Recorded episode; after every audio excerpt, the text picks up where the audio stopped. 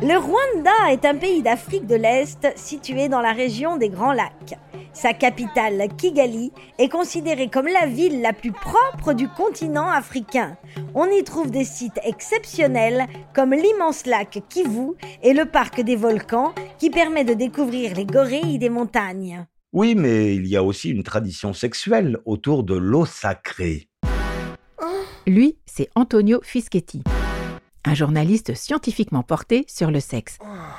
Son truc, c'est d'enquêter sur les sexualités du monde entier.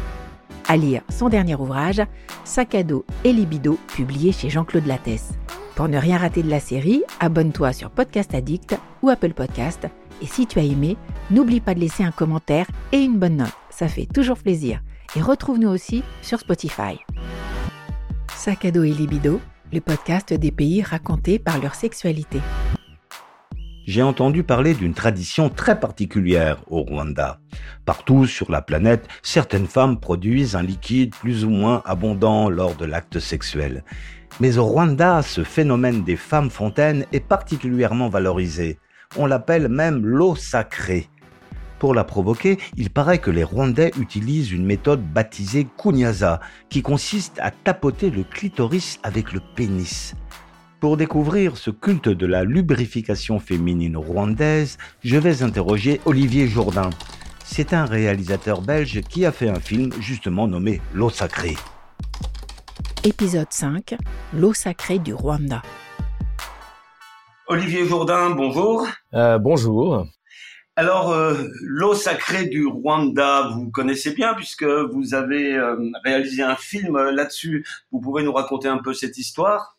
Au Rwanda, bah, les choses se, se, disent de manière un peu plus cachée. Euh, donc, on parle de, en effet, d'éjaculation féminine, mais euh, la manière dont j'ai découvert le sujet était beaucoup plus euh, imagée et beaucoup plus poétique. Donc, en fait, j'ai découvert le sujet à travers des, à travers un conte que j'utilise du coup dans le film aussi, qui revient euh, au fur et à mesure dans le documentaire.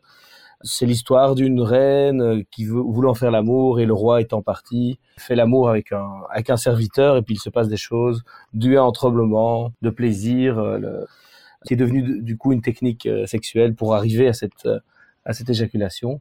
Euh, L'homme, c'est une un défi. Il faut déclencher cette éjaculation féminine et les femmes aussi inversement attendent ça de l'homme. C'est aussi clair et précis que ça. Ben, bon voilà, moi c'était un peu monomaniaque dans le film, je parle de, de ça de cette manière-là, mais, mais c'est vrai que culturellement, il y a quand même une importance assez euh, assez élevée à ce que euh, y ait une éjaculation. Et donc c'est cette manière plutôt traditionnelle. Et on, on, voit ça dans le palais royal euh, où, où, les nattes de la reine sont placées euh, sur le lit pour absorber ses eaux. Oui, mais moi je parle vraiment dans la vie quotidienne aujourd'hui, en dehors des comptes, c'est-à-dire que par exemple un homme qui va coucher avec une femme, s'il déclenche pas cette éjaculation féminine, il sera vraiment euh, tricard, il sera mal vu, on va se moquer de lui. C'est aussi simple que ça. C'est pas aussi simple que ça naturellement, puisque c'est ça que je veux dire, c'est que ça, ça vient de pratiques traditionnelles. Euh, maintenant, voilà, la modernité a fait en sorte qu'il y a, y a ça s'ouvre un peu, mais, mais même encore maintenant, ça reste quand même fort prisé et fort recherché. Il y a un apprentissage pour que l'homme y arrive. Donc, il y a des techniques masculines, et puis il y a aussi un apprentissage chez les femmes pour euh, pour arriver, disons, à, libérer ses os. Et, et puis c'est c'est quelque chose de culturellement accepté, encouragé.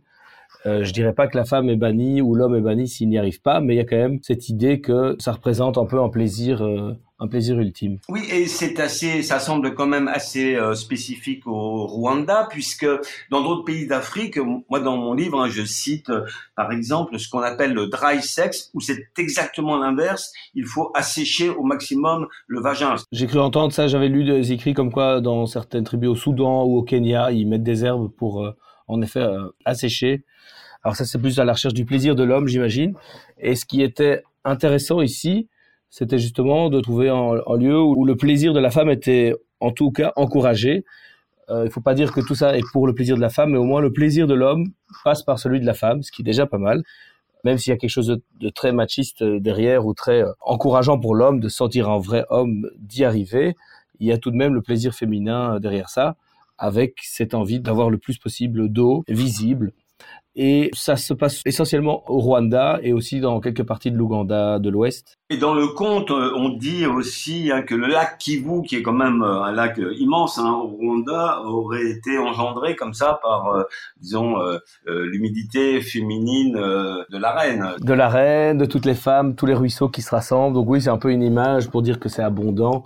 Et c'est ça qui était chouette, c'est d'entendre que même dans le conte, même dans des histoires que les gens se racontent, cet aspect euh, culturel, sexuel est, présent. Ça veut dire aussi à quel point il est, il est important dans cette culture-là. J'avais entendu dire aussi qu'il y avait alors une animatrice radio qui euh, euh, érigeait cette culture rwandaise euh, en spécificité et qui en faisait une fierté nationale, un petit peu ben, comme si c'était une cohésion, une cohésion dans un pays dont on sait qu'il a été meurtri par un génocide. C'est quand même important, ça, ce n'est pas anodin. Tout à fait Et, elle fait ça par la radio et euh, on connaît la radio d'Émile Collines qui, propageait un peu ben, la haine il y a, il y a 25-30 ans. Ben maintenant, l'idée c'était que des émissions radio essaient de prêcher l'amour plutôt que la guerre. Donc ça c'était quand même quelque chose d'assez positif.